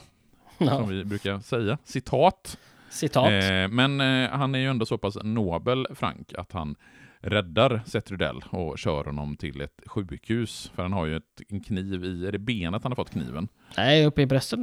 Det ser ut som att det sitter i hjärtat faktiskt. Eh, ja, det är, det är, eh. någon del av kroppen som den här kniven sitter åtminstone. Och ja. de vet ju om att man ska inte dra ut kniven, för då riskerar man att göra ännu större skada. Så man låter mm. kniven sitta och så lämnar Wagner Seth Rydell på ett sjukhus. Och även pengarna. Ja. Så dumpar han där i en eh, väska. Ja, för han får väl ändå reda på någonting. Eh, alltså Seth berättar ju det han vet om ryssarna där. Att de kör runt i någon gammal stor bil som de mer eller mindre bor i. Och jag förstår inte riktigt varför det är så viktig information. Att de typ bor i bilen. Ja, nej, ja, så kan det väl vara. Mm. Det, jag, det, det, känns som att det ska vara större än vad det egentligen är. Eh, känner jag personligen. Eh, men, och där visar ju Frank att liksom han han tittar ju på de här pengarna som att bara, det här är ju räddningen. Får jag de här pengarna och Marie och min son så kan vi dra utomlands och klara oss liksom. Mm. Men ändå, han, han, vill ju någonstans... Han vill väl kanske visa sätt att han inte är så dålig som Seth tror eventuellt, jag vet inte. Mm. Uh, ja. Samtidigt här har ju Falk uppsökt eh, Fredriksson igen. Och återigen så slutar det inte som så trevligt mellan dem. Nej, Johan visar ju att han är en handlingens man. Mm. Snarare än ordets man. Ja, och eh, han nitar ju i princip Fredriksson och skickar sms till chefsjuristen med de här bilderna från, mm. Ros, eller från eh, Fredrikssons telefon. Och det sätter ju lite grann chefsjuristen på pottan liksom. Eh, och Rosman tackar för sig, typ. Alltså Fredriksson. Ja, vad, vad har han mer att göra? Nej, jag tror inte han har så mycket mer att göra. Eh, alls faktiskt. Mm. Uh, och, men sen, uh, det är det här. Sen är Marie i polishuset och liksom de presskonferens och hon träffar en journalist som uh, hon uh, lite grann verkar veta vem det är sen tidigare. Och de ska göra en setup på Törnell, alltså den här kvinnliga polischefen, om varför de inte tar hand om, så att det blir en mediagrej, varför man inte tar hand, polisen inte tar hand om sina infiltratörer. Mm. Jo, det... alltså, jag börjar nog lite grann här nu begripa vad det är du är ute och far efter, att det är lite många olika trådar som tackar, tackar, läggs ut. Tackar, som, tackar. Eh, jag är inte säker på att jag håller med dig, men jag jo. börjar förstå vad du menar trots allt. ja, vad härligt. Uh, men så här, för mig är det lite som så här, var och en av grejerna är i sig bra, ingenting är dåligt det blir bara lite för mycket. Mm. Det är mm. lite som den eh, tredje Batman-filmen med Christian Bale. Han har, som Batman har han liksom sju, åtta ja, sådana witty one-liners eh, som avslutar en scen liksom. Mm. Två, tre alltså var och en för, av dem är roliga. Men när det blir en femte så bara, ah, ja men vad fan, är det en slapstick, är det en komedi detta? Eller är Mm. det liksom... Man hade fått pitcha ut dem lite mer sällan. Det är lite så här, man hade fått väl, var och en av scenerna här är, är bra. Mm. Men kill your darlings, som sagt. Ja, och det blir ju den här, det är ju någon scen med, med, med Stålgren, eh, alltså den andra kvinnliga chefspolisen, där, hon, där man någonstans förstår att hon börjar vända när hon tittar på, det är någon anslagstavla som hon tittar på där de har, eh, någon polis, det, det står skydda, hjälpa, ställa till rätta. Och så Ah. har någon kryssat över, det ska stå skjuta, stjälpa, ställa inför rätta Ah. istället. Och, och det är någon, eh, någon lapp sådär, eh, kvinnlig polis förr och nu. Och så man ser att hon går och funderar på om hon verkligen har gjort rätt. Och den historien hade ju krävt mer utrymme egentligen för att bli ordentligt berättad. Det känns som att Ja. den, man hänger inte riktigt med där. Och den, den känns lite som eh, lite överflödig trots allt. Ja, för hon kommer sen in på det här kontoret när Vida sitter med datorn. Och, för de- ska ju inte radera de här, men de ska byta diarienummer på Mm. de här digitala så att ingen kan hitta dem. Fast man raderar dem inte, för det vill inte Vidar, typ. Och hon ser att de gör det och förstår uppenbarligen vad de gör. Och sen typ bara carry on och så går hon igen. Mm. Och då har vi nyss haft den här scenen du pratade om där hon har gått och funderat lite, men det går så fort. Mm. Det, vi hade behövt en kvart till med henne, liksom. eller tio minuter i alla fall. Eh, tror jag. Men jag köper vändningen, ish, i alla fall. Mm. Marie gör, en, Ja, ja, nej, det. Marie gör den här setupen med journalisten mot Törnell och det kommer ut i slutet på tv sen liksom. Där det Mm. blir ett TV4 så kan vi släppa det liksom. Men det, det händer i alla fall och det, det tycker jag ändå löser sig bra. För någonstans går vi väl här nu in i slutstriden där Ja. Frank Wagner står uppe vid eh, Götaplatsen och bestämmer sig för att helt öppet promenera ner längs med Avenyn och Kungsgatan och Östra Hamngatan och var han nu befinner sig. Han gör ju det högst medvetet för Han att dra till sig. Han, ja, men här är jag, kom och ta mig. Ja. Och, är- går då in i Nordstan. Självklart, för var ska man annars vara om inte i Nordstan?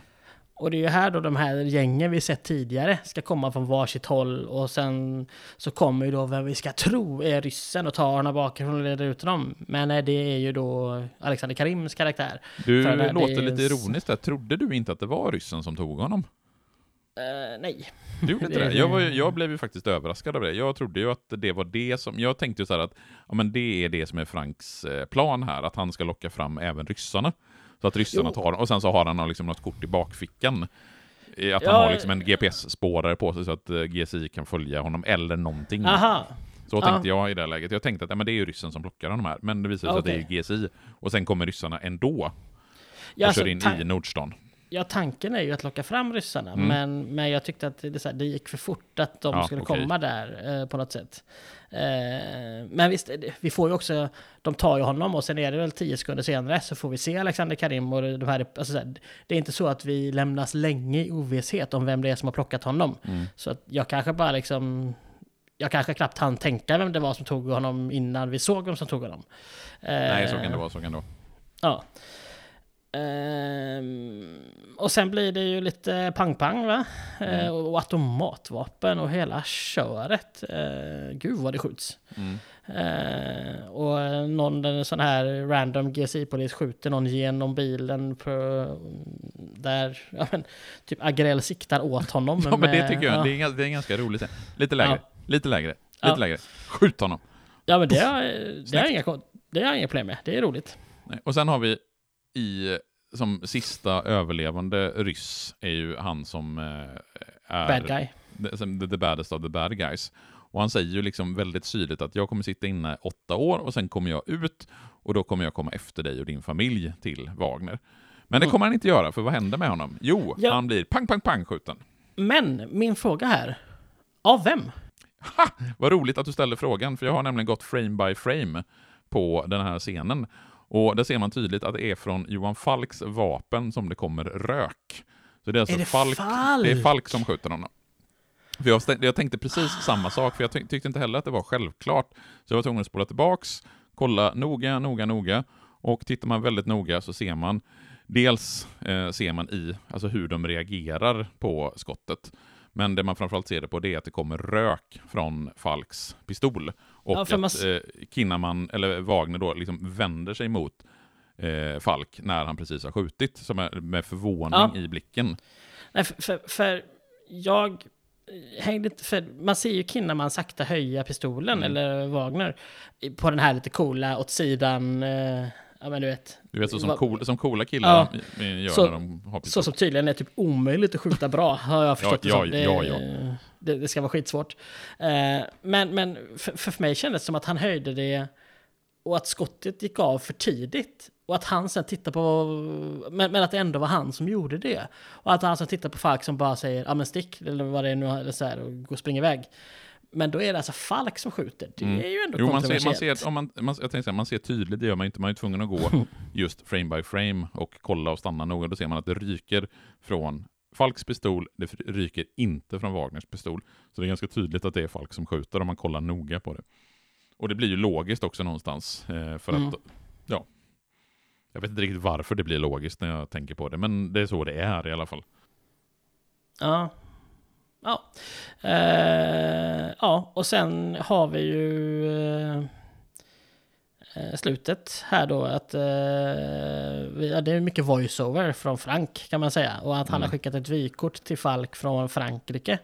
Mm. Eh, ja, men det blir väl lite så här, några knyta ihop säcken-scener här på Ganska slutet. lång. Knyta ihop Ja, det är säcken. ganska, ganska, men det är ju någonstans, det är ju ändå 12 filmer där man ska knyta ihop säcken. För jag tänker, det, man måste se det här inte som en enskild film, utan som avslutningen på en lång rad filmer. Så då behöver man nog lägga lite tid. För, Ja. att, mm, för de som faktiskt tittade eh, och följde de här filmerna så fanns det ju en poäng i att faktiskt avsluta historien om Frank Wagner och knyta ihop säcken ganska ordentligt. Och jag tycker man lägger mycket tid på det och jag tänker att det nog ändå är rimligt att göra det. Ja.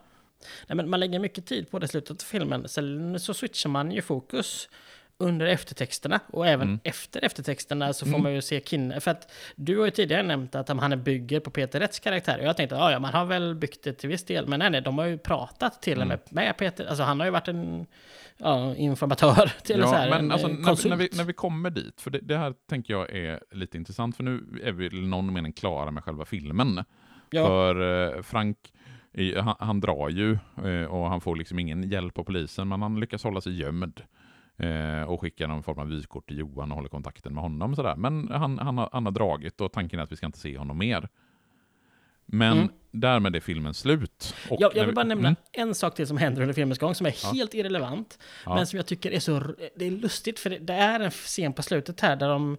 Jag tror att det är någon som besöker Fredriksson hemma. Jag, vet, jag kommer inte ihåg om det är journalist eller om det är polis som ska gripa honom. Men Och de så- är hemma hos Fredriksson. ja. Och sen så är det en person bakom honom som säger Vad händer pappa? Ja. Tänkte du på det? Ja, det noterade jag. Eh, att det var en förmodligen då adopterad son. Ja, Eller det var så en- himla... Ja, Jag, jag, jag vet inte om det säger en hel del om mig, men det var så himla lustigt. Att Ja. jag, bara, jag bara reagerade på det. Bara, ja, Ja. så kan man göra. Att Ja. bara liksom... För, för någonstans sådär, allt man gör om en karaktär i en film säger ju någonting om karaktären. Mm.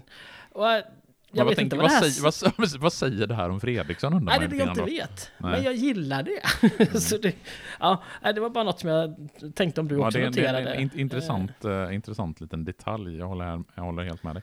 Ja, Men, inget viktigt. ja. Men ja, filmen är slut. Eh, eftertexter rullar. för då, för då kommer vi in, alltså när eftertexterna rullar så får vi dels först Peter Rätts berättande lite grann av sin historia. Och Mm. vi har ju sagt det tidigare, vill man höra hela historien om Peter Rätts så ska man lyssna på den fantastiska Peter Dokumentär om MC-infiltratören Peter Rätts. Den är ju väl värd att lägga en och en halv timme på.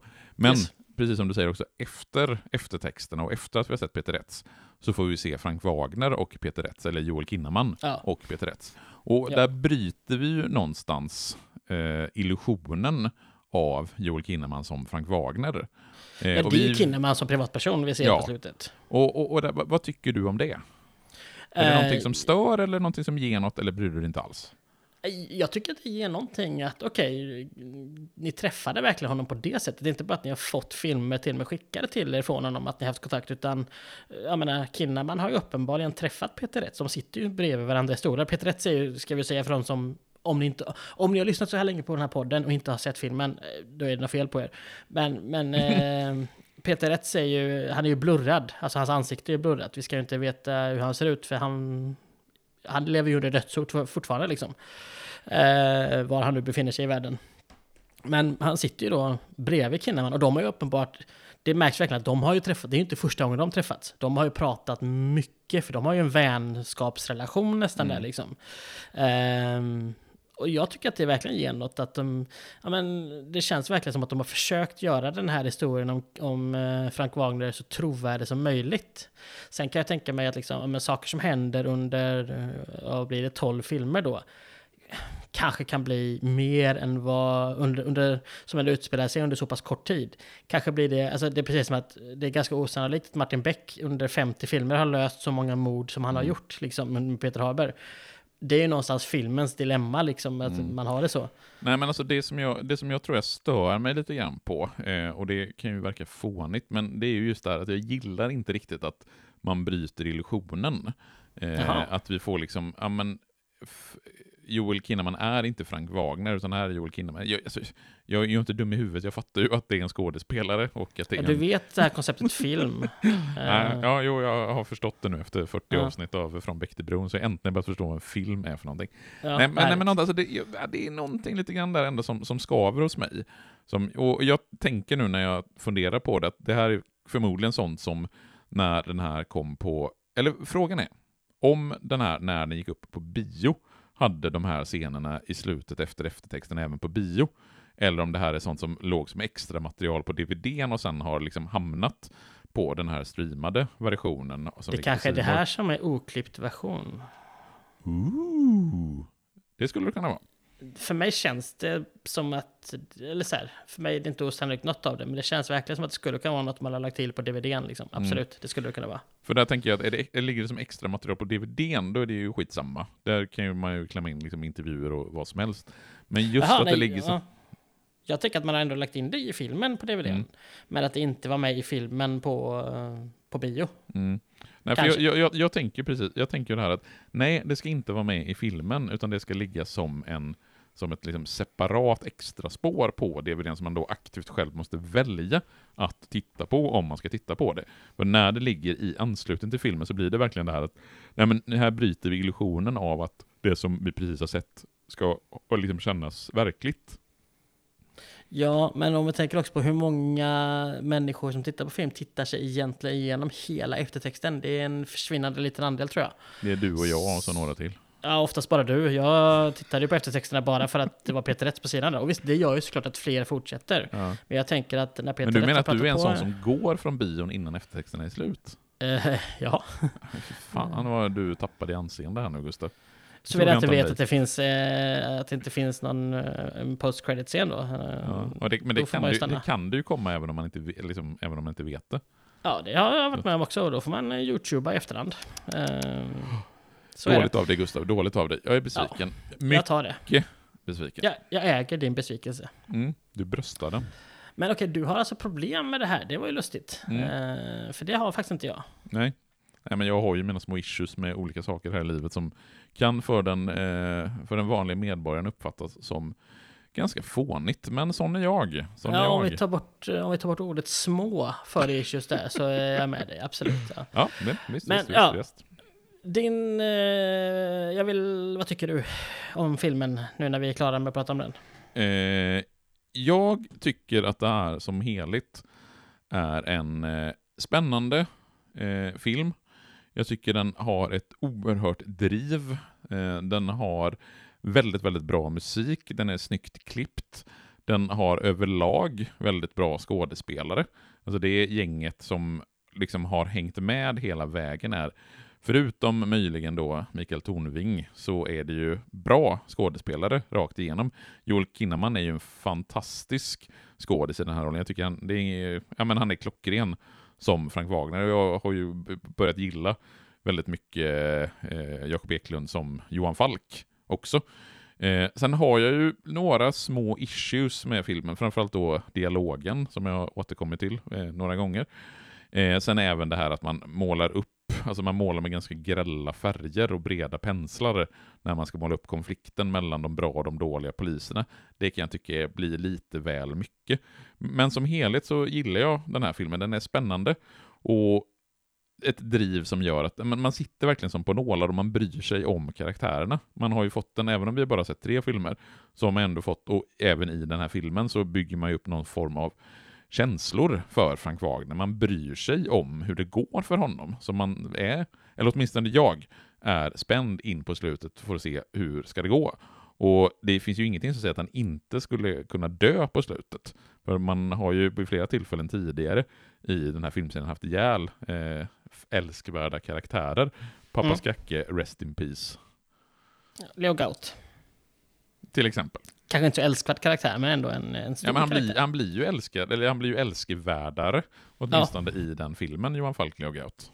Absolut. Så där, jag... är, där är min liksom genomgång, jag kommer inte sätta något betyg än, men eh, jag hör, jag höra dina åsikter om filmen. Jag, jag håller med dig mycket. Jag tycker att det här, jag tycker att den är bra, jag tycker musiken är bra, det är bra driv i den. Jag tycker att den är lite överladdad med eh, någon storyline för mycket. Um, jag hade gärna tajtat till det lite grann. Kanske inte, inte dratt ner speltiden, men tagit bort någon storyline. Kanske en del av set-sakerna, inte tagit bort hela Sets karaktär, men en del av hans scener. Eller hela Sofie-grejen som jag visserligen förstår ger en bra koppling till första filmen. Sådär. Men tajta till det lite där, ge mer utrymme åt något annat så, så har jag tyckt det var ännu bättre. Men jag tycker fortfarande att det är en väldigt, väldigt bra film. Väldigt glad att vi har sett den. Jag tycker att eh, hopknytandet som du säger är väldigt, väldigt det är bra gjort. Jag är glad att eh, vi får ett förhållandevis lyckligt slut. Eh, mm. Jag tycker att det är så enkelt i de här filmerna, många gånger i den typen av filmer, att ha ihjäl personen vi tycker om, att inte låta dem få eh, sitt lyckliga slut. Alltså här, att, att, eh, det, om vi nu ser det som ett lyckligt slut, att behöva ge sig ut i världen och leva på någon form av flykt, men det ska mm. väl ändå tolkas så. Eh, det, det, känns väl som att de ska kunna slå sig ner på någon plats eh, i Frankrike, eller om de tar sig över pölen, eller vad de nu kan göra. Eh, jo, men det känns, det känns som att det är ett rimligt slut på filmen. Ja, precis. Och ett rimligt slut på hela den här filmserien någonstans, som det nu inte blir, som det kommer sex filmer ja. till. Som vi inte har en aning om vad de handlar om. Nej, men jag kan någonstans gilla hela... Alltså så här, det är väl äventyrsfantasidelen i en själv, liksom. Att, eh, ja, men att eh, ge sig ut på ett äventyr utan att veta vad morgondagen egentligen har i sig. Man är ju väldigt... Jag, menar, jag som småbarnspappa, jag vet, och, och med ett kontorsjobb, jag vet ju ganska precis hur morgondagen kommer se ut. Liksom. Eh, det har väl mest att göra med humöret på min son, hur eftermiddagen kommer vara. Annars mm. vet jag exakt hur hela dagen kommer vara. Men det här att ha liksom ett liv där... Eh, ja, men, nästan som ett semesterliv, även fast det inte är semester, men det här att man, man är fri och kan göra lite, lite vad man vill om man har ekonomiska resurser till det, som ändå då Frank i slutet här har det är någonting lockande med det. Lite det här, det är precis som att western i USA var lockande liksom. Mm. Det här laglösa livet liksom. Eh, och jag tycker, det, jag, jag, tycker också att Frank har gjort sig förtjänt av det. Det är väl, mm. eh, han har gjort sig förtjänt av att inte dö där. Utan att faktiskt ta sig ur situationerna. Och jag tycker mm. inte att han någonsin i filmen hamnar i en situation där han kämpar sig ur en en situation som man, ja men vänta nu, här borde han verkligen ha dött. Jag tycker mm. att de håller det på rätt sida, att han är i knipa, absolut, men han är inte i sån knipa att han borde ha dött flera gånger i filmen. Vilket jag tycker att andra filmer gör misstaget till ibland. Man bara, mm. men det här tar sig ingen person ur liksom. Så Nej, att, jag, jag ja. håller med det du säger. Men nu sitter ju alla spänt och väntar på vad kommer vi sätta för betyg? Ska vi bara snabbt dra, eftersom jag ändå tog fram mitt Excel-dokument, säga mm. vad vi har satt för betyg på de tidigare Johan Falk-filmerna. Är det så mycket spänning i vad vi ska sätta idag? Jag tycker det känns ganska givet på förhand, men mm. absolut. Mm. Ja, okej, okay, folk är nog inte jättespänniga. Jag tror att folk kan räkna ut med arslet vad vi ska sätta för betyg på ja. Men nolltolerans fick en femma av mig, en fyra av dig. Livvakten en två av oss båda. Tredje vågen en två av mig och en etta av dig. Shit, mm. fritt.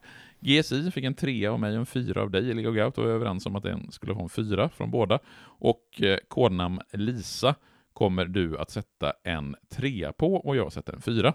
Exakt, ja. så kommer det vara. Nej, jag skulle sagt att jag, du sätter en trea så skulle du gissat vad jag skulle sätta för betyg. Nu avslöjar det, men jag tror att du hade kunnat räkna ja. dig fram till att jag skulle sätta en fyra på den. Min lilltå skrek här nere att han sätter en fyra. ja. Eh, det var så givet så. Så är det. Men, Visste du eh, förresten att eh, den här är den av de filmerna som jag sett som har högst betyg på IMDB? Det hade jag inte den blekaste susningen om den faktiskt. har eh, 7,5 på IMDB. Det är bra på riktigt ju. Mm, precis. Det blir Jag man tycker- lite förvånad över faktiskt att den har så högt betyg. Ja, jag tycker kanske att några, jag, jag tycker att GSI-filmen förtjänar, och även Legout framförallt, förtjänar högre. Eh, Ja. måste jag säga. Nej, jag, tycker den är, jag tycker den är minst lika bra som, som Leo Gout. Mm, Mm, det är därför jag sätter samma betyg. Ja, rimligt ändå. Yes. Nu väntar ju alla spänt på eh, vad ska vi göra framöver? Ska vi ge oss in på den sista säsongen? Ja, men det måste vi göra. Vi måste ju kolla på någon av de filmerna åtminstone. Ja, okej. Jag kan tycka då att, för det finns, den, den sista där, det är ju fem filmer. Den sista heter ju bokstavligt talat Slutet. Mm. Jag kan ju se en illogik att, eh, att se den. Mm. Jag hade ju i så fall hellre tycker jag nästan sett den första av de sista här. Alltså Johan Falk ur askan i elden. För då får vi en kontinuitet att vi går till direkt efter den här filmen. Ska, vill du höra handlingen om Johan Falk ur askan i elden, eller ska vi bara ta Ja, den men som den är? eh, kör. Johan Falk har valt att fortsätta som polis och ska träffa Andrei Dudajevs fru och åka till Lettland och föra över information som avslöjade Frank Wagner som informatör åt GSI och vart de bodde. Johan får uppdrag av Edgerts att köra en lastbil full med vapen till Sverige som kavkaserna ska ha, men i Tyskland rånar Seth och hans gäng lastbilen och tar med sig vapnen. Och Seth gömmer några stycken i skogen som man ska sälja till några i nästa film. Hur fan skriver man en sån handling? bra Som. I nästa film händer något jättespännande. Ja. Så jävla dåligt. Det här var från, eh, från Wikipedia, så det är nog någon privatperson som har skrivit det, skulle jag gissa. Ja, jag blev kanske inte jättesugen på att se Nej, den. visst, visst blir man Eh. verkligen inte det alltså. Men jag ser också, eh, alltså jag menar, ska vi hoppa in mitt i den eller ta sista? Men då har vi missat, Man skulle kunna ta tyst diplomati, för där kommer ju Alexandra Rappaport tillbaka. jaha, ja, där ska ju också Seth Rudell sälja vapen, han har stått i filmen före. Eh, Det vet vi ju, eftersom Ja. vi har läst, läst eh, den. Lockdown tycker jag verkar vara en spännande film. Annars, den tyckte jag hade en fräck eh, trailer, kommer jag ihåg, när den Jaha. kom 2015. Det här är ju skitroligt för våra lyssnare att sitta och lyssna på när vi spekulerar vilken film vi ska se nästa gång. jag tycker att vi Eh. tar ändå den första av dem faktiskt. Ja, vi kör ur askan i elden, eh, som ändå har Ja, det var ju Viking Johansson har skrivit manuset och eh, Rickard Holm tillsammans med Anders Nilsson ska ha regisserat den. Yes. Så vi kör på Johan Falk, kolon, ur askan i elden. Utropstecken, nej, nej. Utropstecken, frågetecken, semikolon, punkt, blanksteg, nej. Ja. Vet du vad jag tänker göra nu? tankestreck. Nu ska du gå och käka en ostmacka till. Nej, jag tänkte låta dig avsluta podden först faktiskt. Avsluta podden. Jag tänkte låta dig göra det idag. Ja, eh, du fick ju köra hisspitchen och så ska jag se om jag kan köra en 5 plus avslutning som eh, För att jämna ut. på dig. för att jämna ut betygen. Du hittar oss på sociala medier. Vi finns på Instagram i första hand, från Bäck till Bron heter vi på Instagram. Eh, vill ni höra av er till oss så mm, gör ni det lättast på franbäcktillbron.gmail.com. Vi har fått ett mejl än så länge som inte är spam. Du heter Gustav Brink med CK på Twitter, jag heter Maxson med ett S på Twitter. Och med det så säger vi tack till alla våra lyssnare och så hörs vi igen om två veckor. Ha det bra. Vad gött att jag gick upp i falsett där på sista eh, ordet. Fantastiskt. Men eh, det får vara. Vi Ja. hörs igen. Hej då. Hej!